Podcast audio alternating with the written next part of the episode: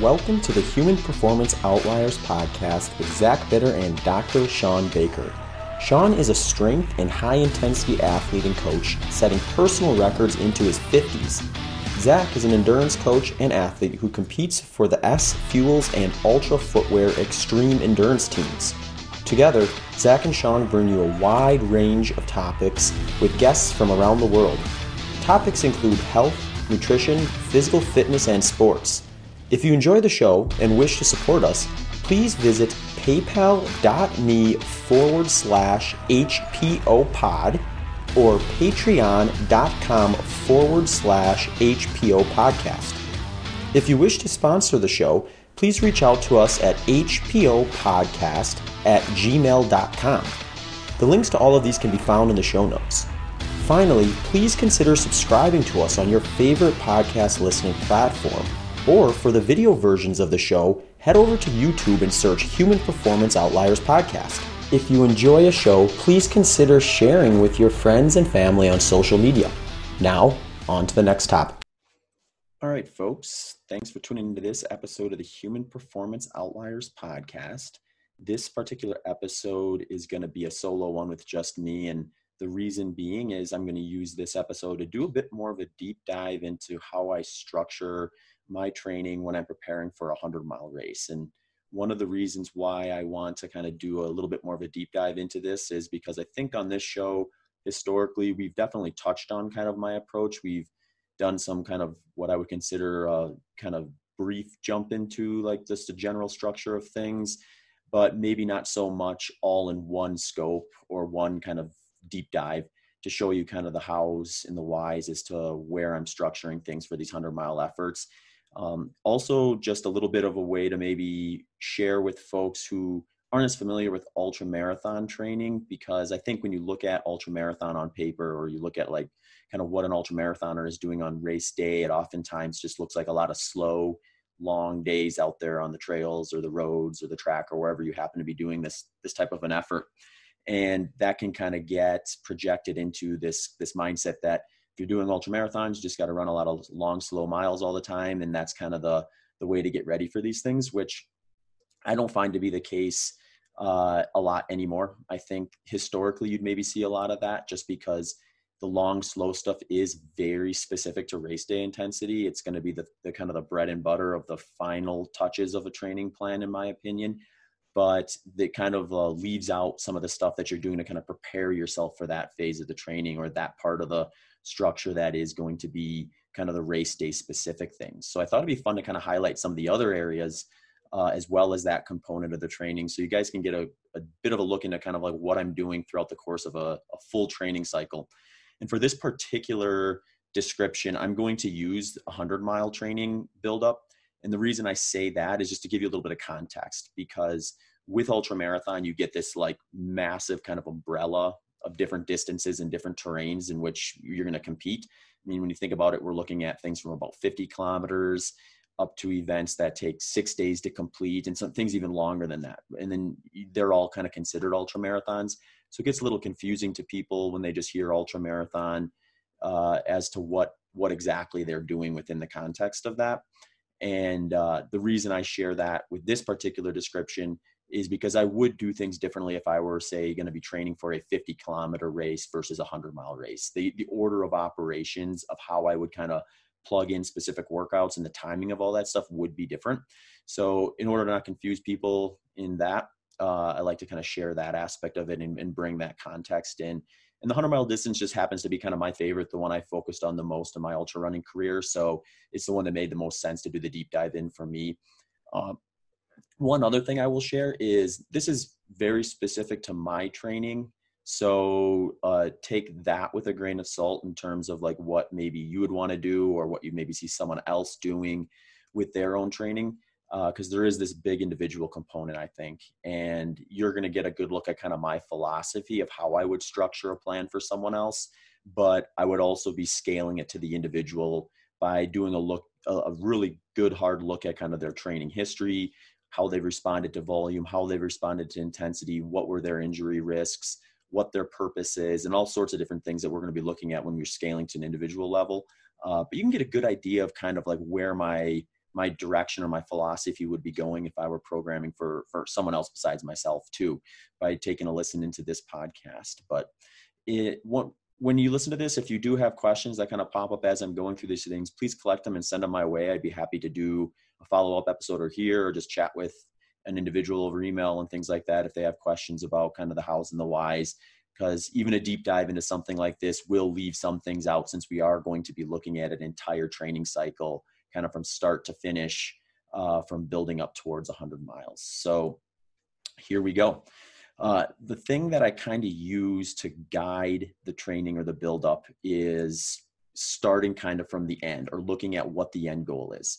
So for the end goal here we're looking at a 100 mile race. So i want to be thinking about kind of two things here. What intensity is it going to be for 100 miles? And what environment is that going to be taking place in? And the intensity is key because i'm going to always be building my plan from least specific types of things earlier in the plan and moving towards the more specific things that i'll be using on race day as i get closer to that race day.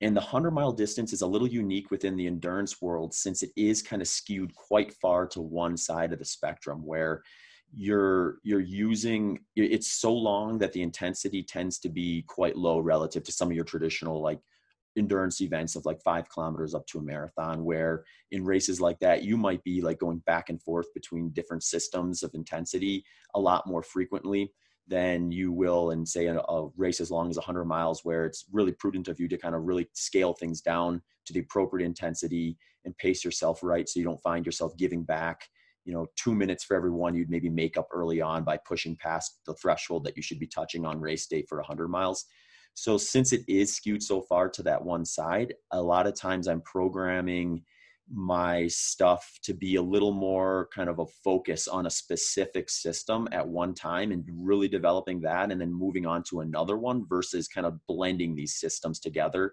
So rather than kind of like your traditional approach that you'd see in a lot of endurance training programs that are more, you know, in line with what you'd see from like 5K to marathon, where you might see someone doing like a short interval session on one day during the week and then like what you would call like a tempo run or a lactic threshold effort on another day of the week and then a long run kind of at the end of the week and they're kind of doing this hard easy hard addressing like two or three different systems even in within a one week's time frame at, at points in training.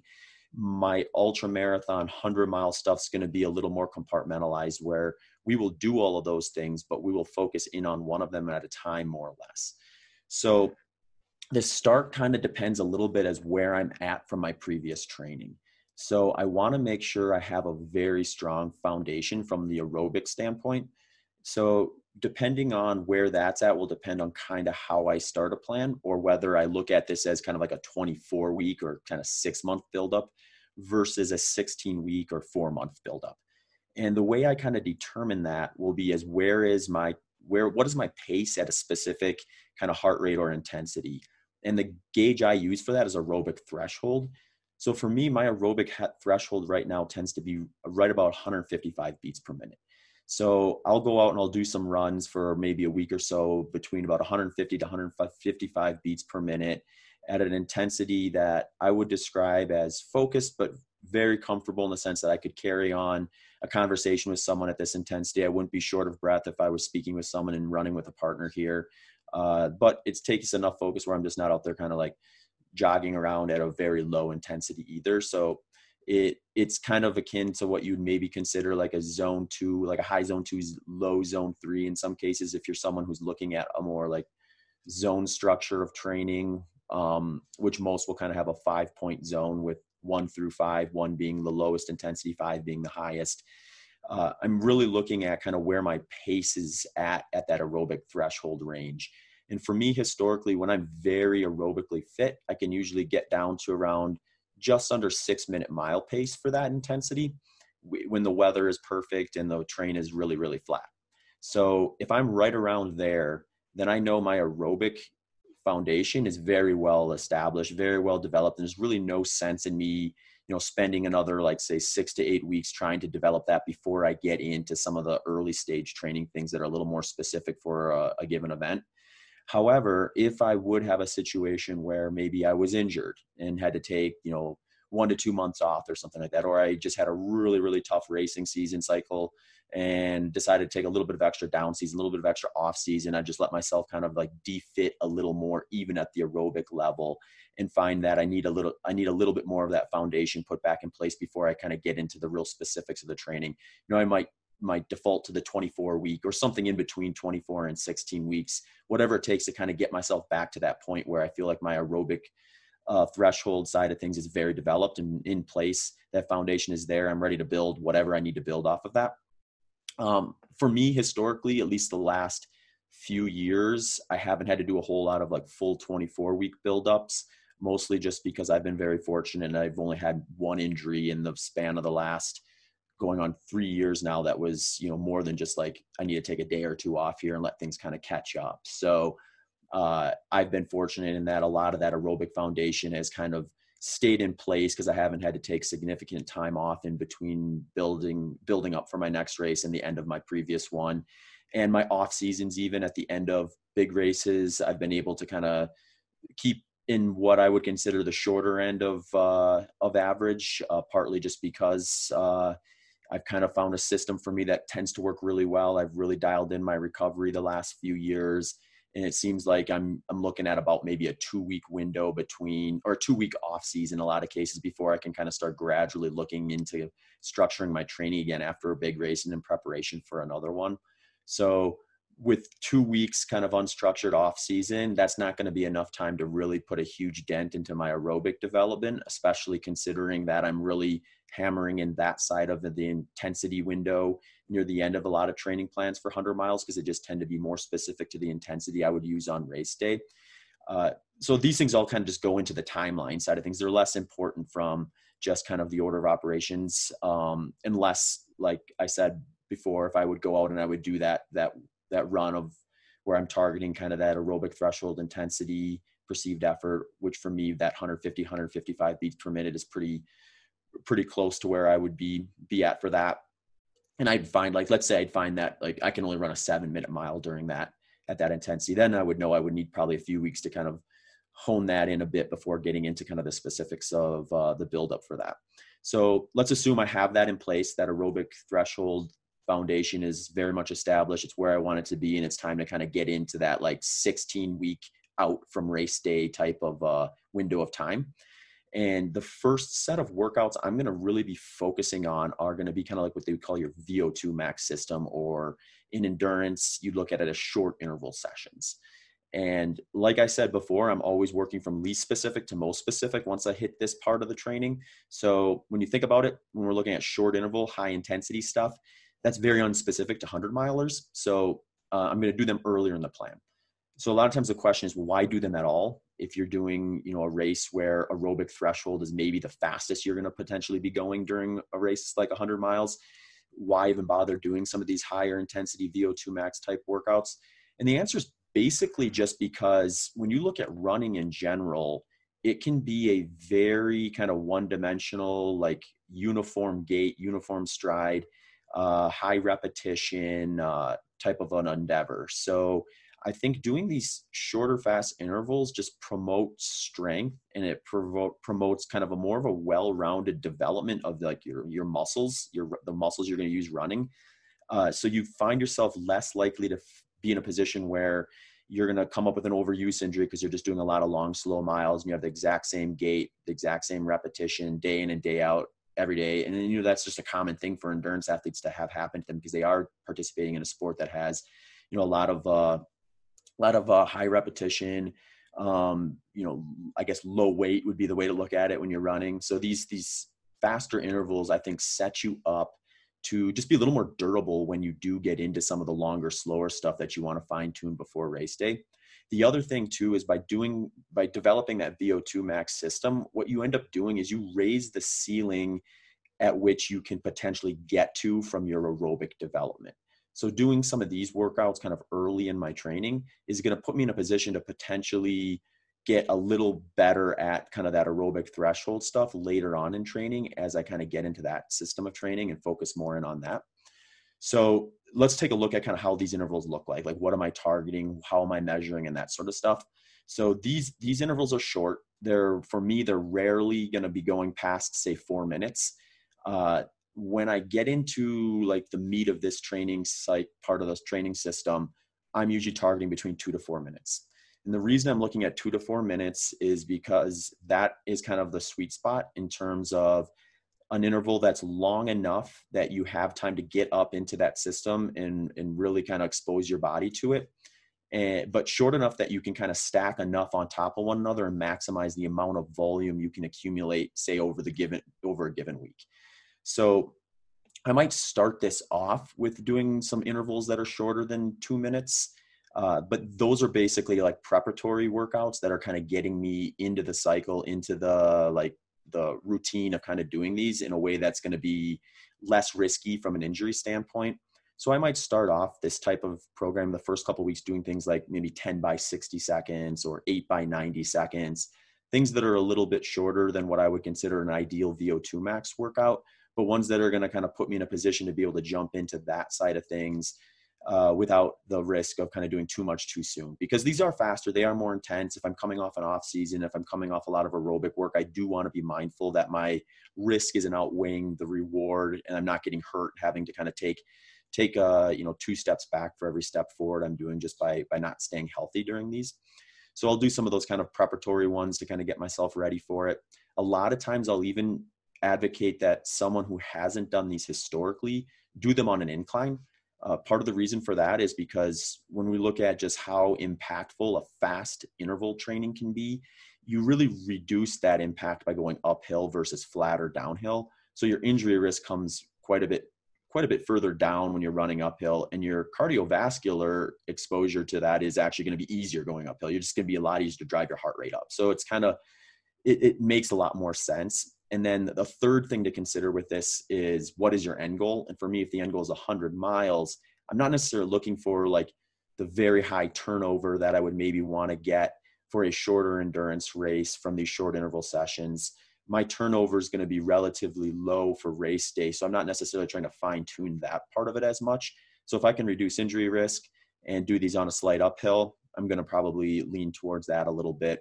Uh, I won't do them all on that sometimes I just like to do them on the flats because I have a, more, a little bit better relative perspective as to like what are kind of target times for specific interval sessions and things like that. And for someone like myself who's been doing endurance sport for quite a while, um, you know, I'm coming up on basically 20 years since I did uh, you kind of my first season of training for for endurance events so i have a lot of historical perspective as to like well what is ideal for me in terms of how far i should get in say a three minute interval session or how far should i get in 60 seconds if i'm doing some of these higher intensity type sessions. And you know sometimes doing them on the flats in relatively cool weather gives me a little bit better of a historical comparison and i can know when i've kind of developed this enough in in a way to kind of move on to to the next system of training.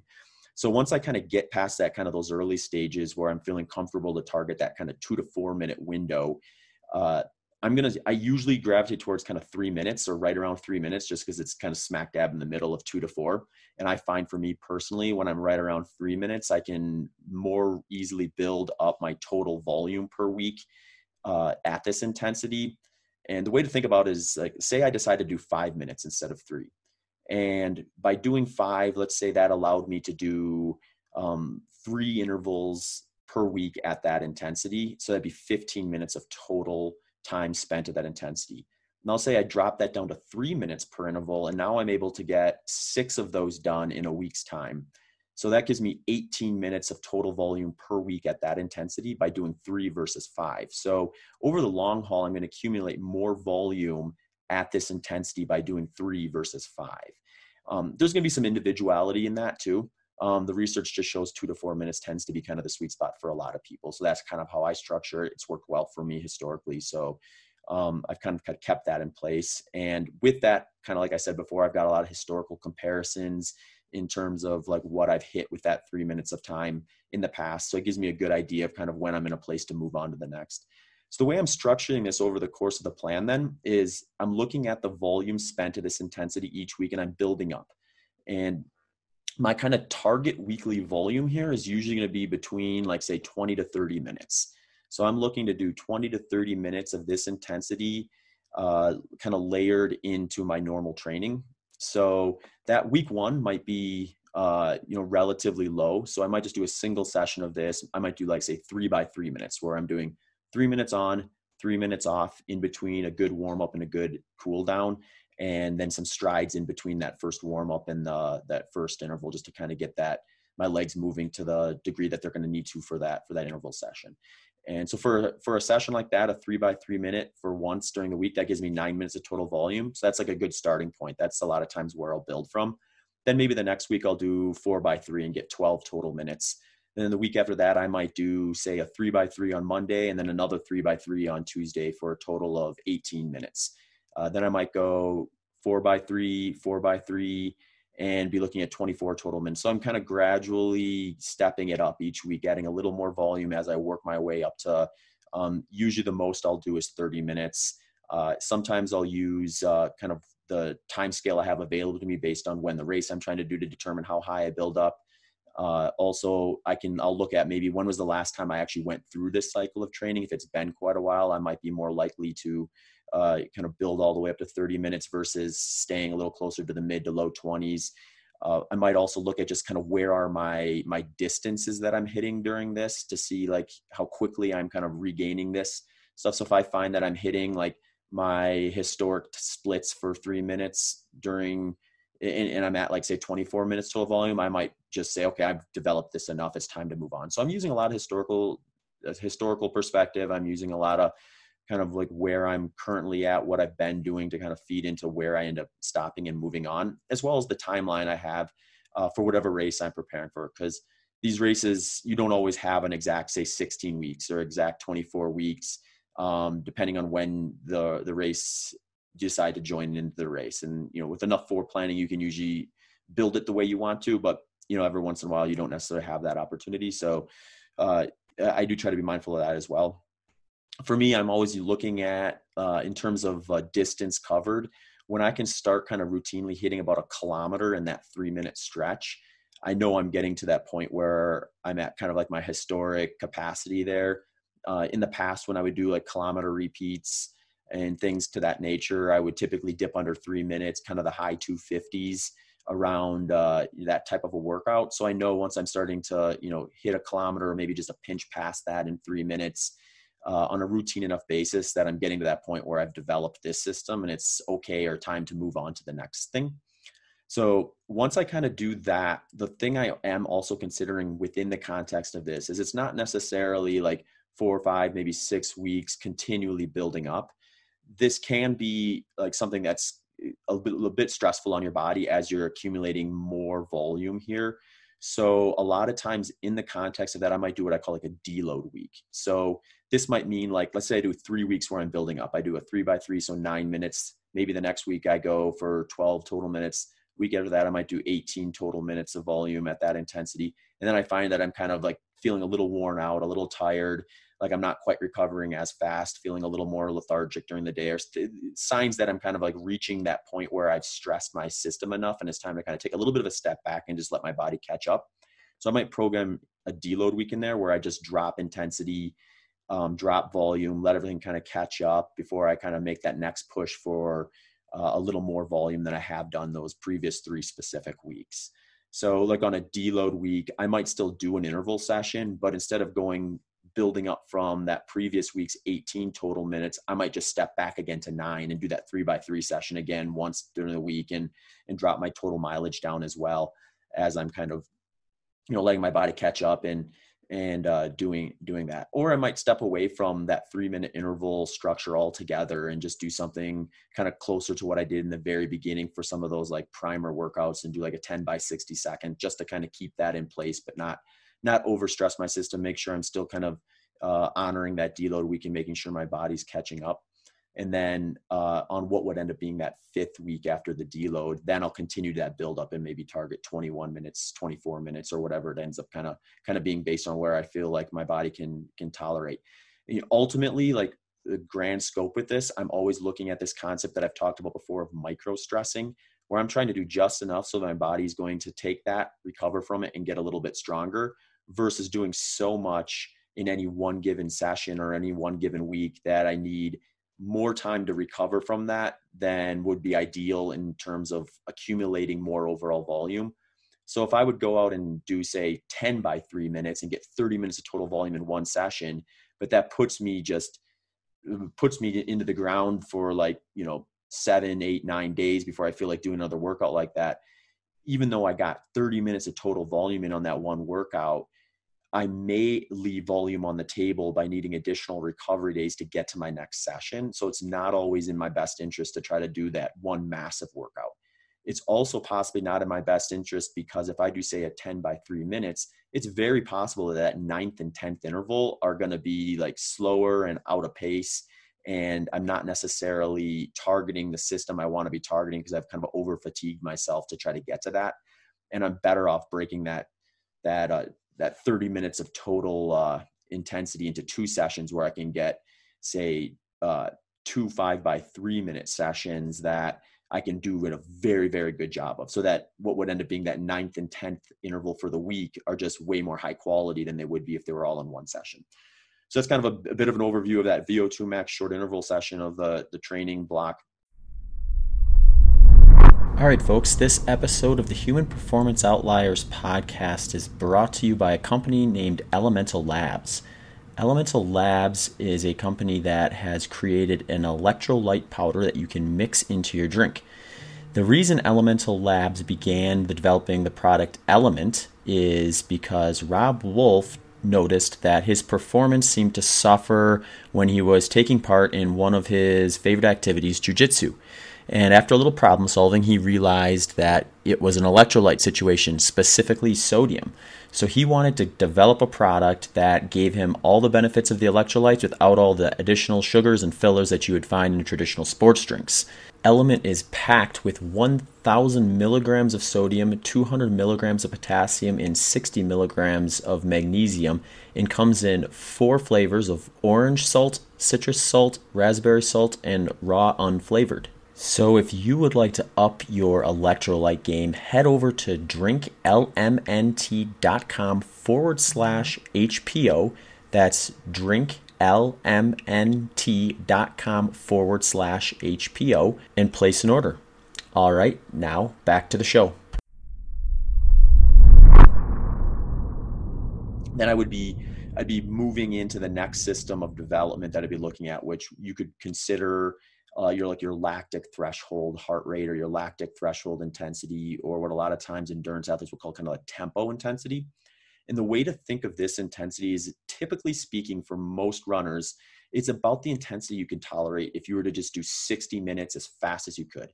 So if you had relatively fat, fresh legs um, you were pretty fit and you went out and just ran 60 minutes as fast as you could as evenly paced as possible that's the intensity i'm kind of targeting during this next phase of training and I'm going to structure it fairly similar to the way I did the short intervals.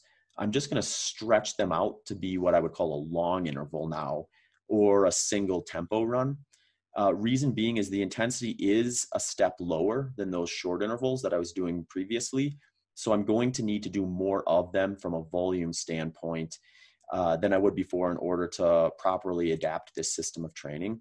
So for this particular system, I'm usually targeting between 60 to 90 minutes of total intensity during the course of that during the course of a week and i'm building up to that just like i did with uh, short intervals. So i'm, I'm not going to start at 60 minutes i'm not going to start at 90 minutes. I might start at say 24 minutes and then build up and get closer.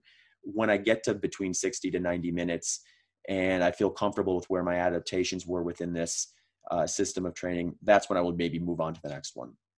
So the way i would maybe structure this stuff is I'd be looking at maybe week one, I would do, say, a 20 minute tempo run where I'm doing lactic threshold for 20 minutes. So it'd be like a warm up, 20 minutes at lactic threshold and a cool down. I might just do that that once a week. And for me, this has been my lactic threshold heart rate historically the last like year or two has been about 175 beats per minute. So I'll use that sometimes in some of the early workouts just to kind of like remind myself of what the perceived effort feels like and get a gauge at what my pace is at that and kind of get a look at kind of how long I think I'm going to need to be uh, tapping into this system of training before it's okay to kind of move on to the next phase of training. And uh, you know, so using historical data, you know, where I've been at in the past with this, where I'm at currently is sometimes the determinant of like where I start from the total volume of the first week and where I'm going to try to work up to, and you know, all of that that kind of stuff. So if week one is just a 20 minute tempo run, you know, maybe week two is a three by eight. So I'm at 24 minutes then. Maybe week three is a 20 minute tempo run plus a three by eight.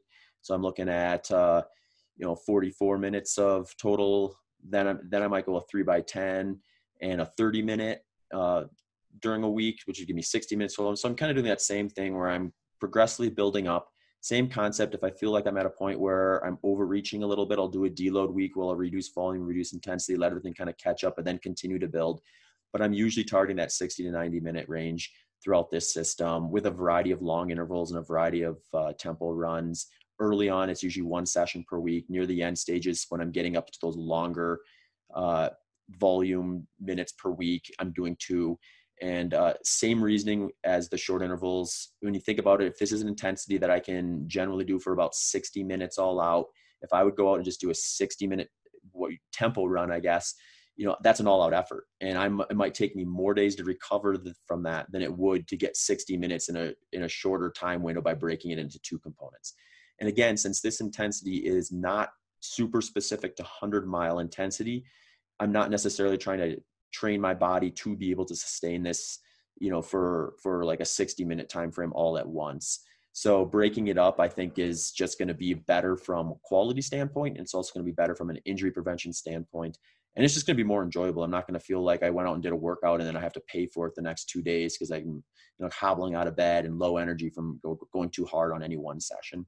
So again micro stressing concept is something to keep in mind with that uh, you're doing just enough to elicit a response as your body gets a little bit stronger and then you can kind of progress a little bit there's chip away at it rather than trying to take out a big you know a big chunk all at once and then kind of pay for it afterwards a little more than what you would need to.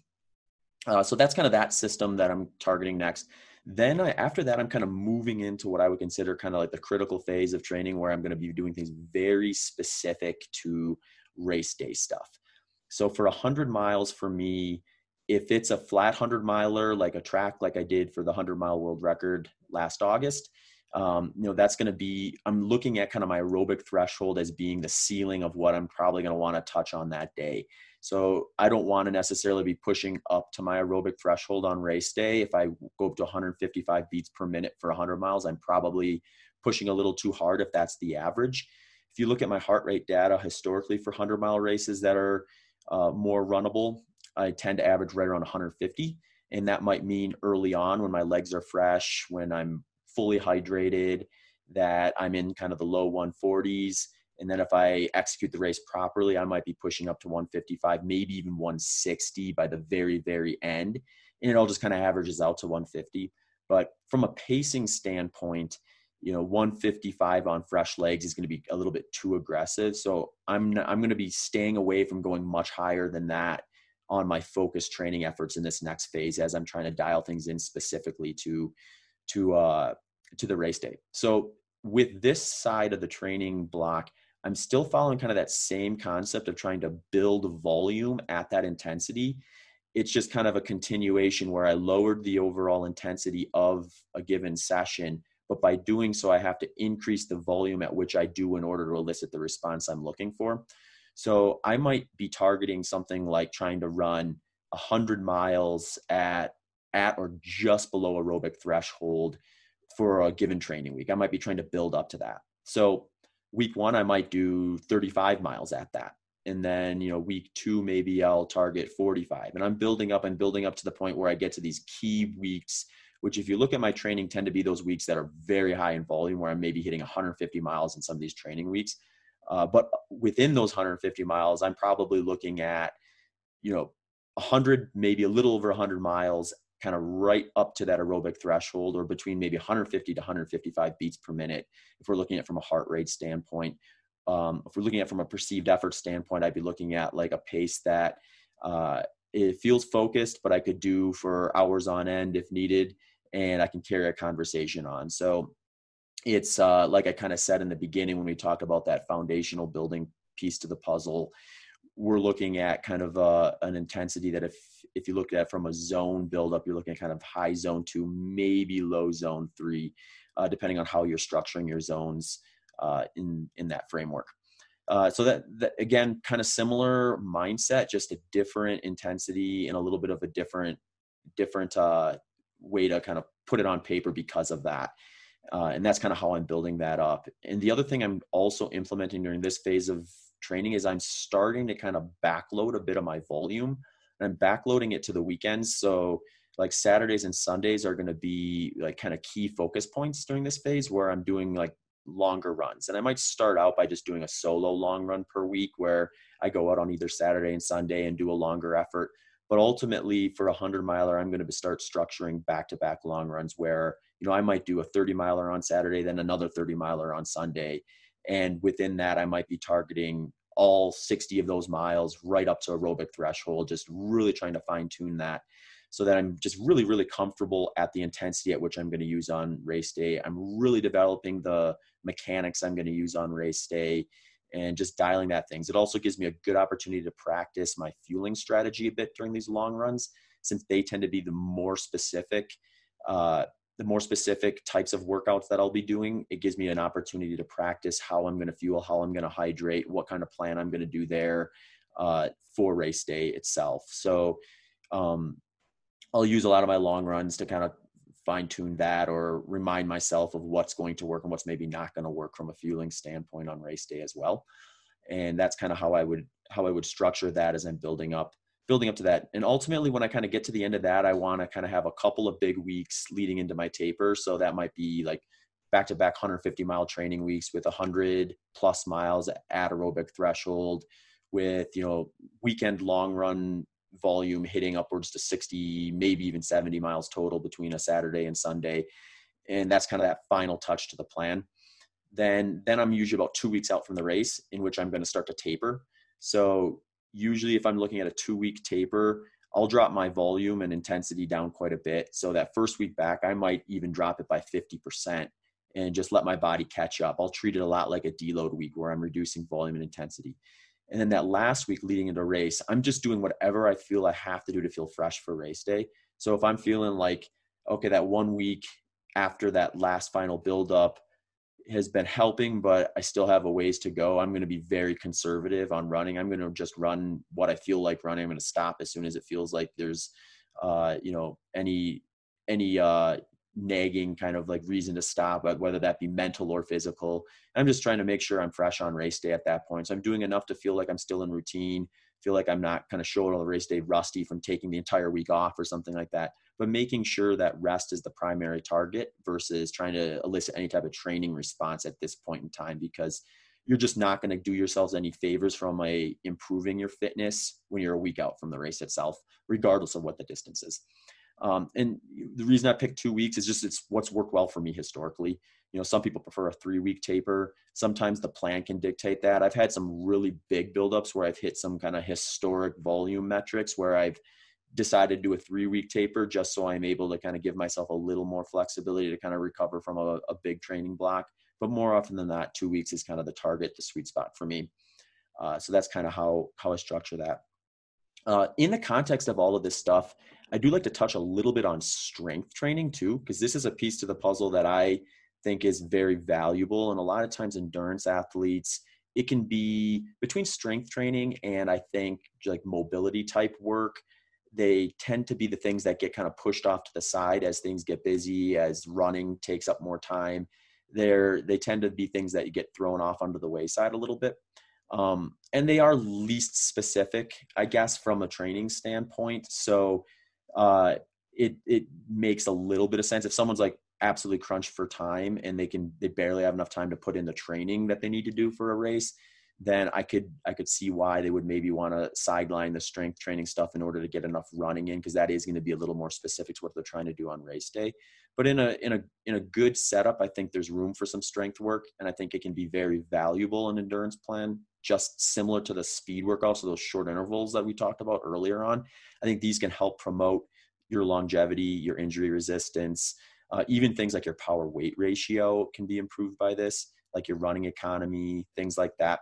uh, correcting imbalances. So a lot of times, since since running is a highly repetitive movement, this strength training can help balance out some of those like muscle imbalances that you might develop from just running all the time where you might see a situation where someone becomes quad dominant or their glutes aren't activated as easy their posterior tra- chain isn't as developed as maybe their quadricep muscles are and you know those muscle development uh, you know skewed setups like that are just things that are going to potentially put you in a position where you're maybe going to get injured uh, a lot easier down the road. So I think using some strength training to kind of prevent that, keep things going smoothly, and just kind of setting yourself for like a long a long lifetime in the sport or being able to enjoy the sport or or just simply feeling like you you know you have that component of your lifestyle in place uh, so that you you age well. And you know, I think about that too. Since I mean, I'm a professional endurance athlete now, but when I'm 60, I likely won't be competing at a high level anymore, and I'm going to want to feel good, and I'm going to want to,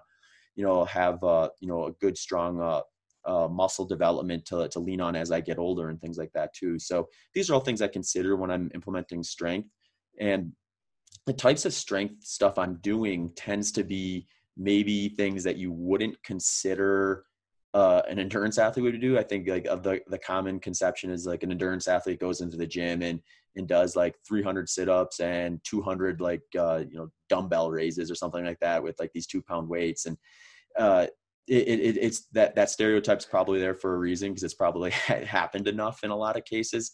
But if you look at true endurance strength training protocol, it's actually going to look a lot more like uh, you know a power training setup in the sense that you're going to focus on like full body movements um, you know ones that are going to be kind of your tried and true movements like squats deadlifts um, you'd be looking at like uh, box jumps things like that. Kettlebell swings are all great running related type strength movements you can do and and not always high repetition either. Uh, usually the highest rep range I'm going outside of kettlebell swings with some of these core movements like squats, deadlifts, box jumps, and things like that is about 10 reps. Um, and I'm going to do those kind of earlier on. I might do say like five sets of of 10 reps of of a weight that I could get probably 12 to 15 times if I had to go to failure. So I'm always leaving some in the tank. I'm not going to exhaustion. I'm doing kind of just enough to get what I'm looking for from it without having it compromise my next running workout and you know early on in the training that might be up to 10 reps. Kind of in the middle of the training plan i might scale that down to like five reps and then by the end i might even scale that down to two to three all with the mindset that i'm trying to leave a couple in the tank like two reps in the tank sort of a mindset. So uh, though that's kind of how i'm working through this or layering in the strength training through it all. Uh, another thing i do quite frequently throughout the course of the training is some mobility work and some of this is very specific to me but it's not super uncommon within endurance athletes is one thing i recognized as i got about six or seven years into ultra running is i had very very immobile ankles very tight ankles and tight hips. So for me i like to focus on a lot of like mobility work that helps both strengthen and improve my range of motion in my ankles and in my hips.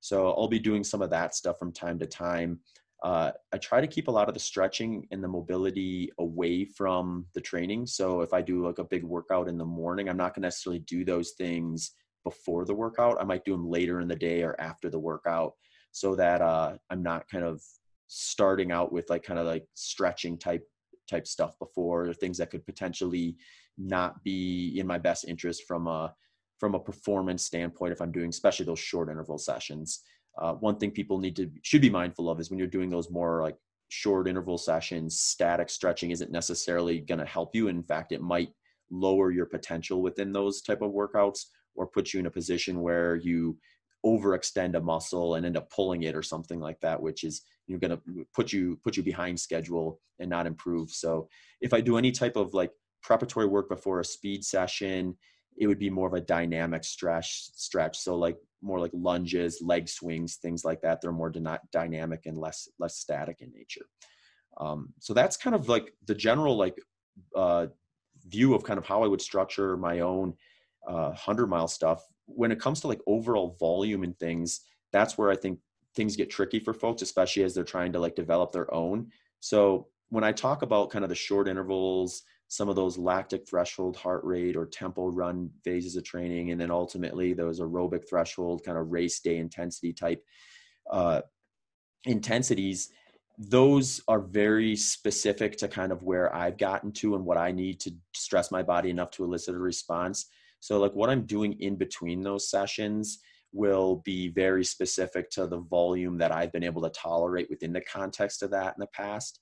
So when we're looking at say the short interval sessions, you know, I might be running 80 to 90 miles per week still within that. So I might be going out for some like you know 90 minute, two hour easy runs, aerobic up to aerobic threshold type runs uh, in between those short interval sessions. Uh, and kind of putting kind of like lower end long runs on the weekends uh, but those are all relative to me. So like it's going to always depend on the person in terms of how much extra volume you add to those other systems of training. So if you're someone who's kind of new to this and you've never run more than say 40 miles per week, you're going to want to consider that as you're kind of implementing some of these these training principles and things like that. And the rule of thumb is essentially like you don't necessarily you, when you're not doing the key focus workouts, the number one focus should be making sure you're recovering from them so if going out for say a 90 minute easy run the day after a short interval session is going to be stressful enough that it you don't actually recover from that session and it takes away from your next short interval session then you need to scale that down to what's appropriate to where you're at currently. And over time that might change. It will change actually as you're kind of like going through these cycles multiple times building off of your your background and things like that. And that's one of the reasons why i always say like endurance training is is a patient person's game because you know if i have a really good race it's uh, the, that eight weeks i used finalizing my preparation for that uh, very important but so is like you know the training blocks i did you know eight years ago six years ago four years ago two years ago one year ago and everything between. This is all kind of like an ongoing process that you're that you're building off. So um, consistency is key avoiding injury is key if you if you can help it because that helps you kind of really put that foundation in place and uh, makes it, I think, more sustainable. Thanks for tuning in to this episode of the Human Performance Outliers podcast. Uh, if you don't mind, head over to your favorite podcast listening device, subscribe, like, leave a review. If you like the video aspect, head over to the YouTube channel and do that sort of stuff. And uh, thanks again for your support and interest. Hey, folks, Human Performance Outliers podcast is growing and due to the growth, we are looking to take on some new sponsors. So if you feel like your company or organization would be a good fit for our audience, please do not hesitate to reach out to hpopodcast at gmail.com. Thank you.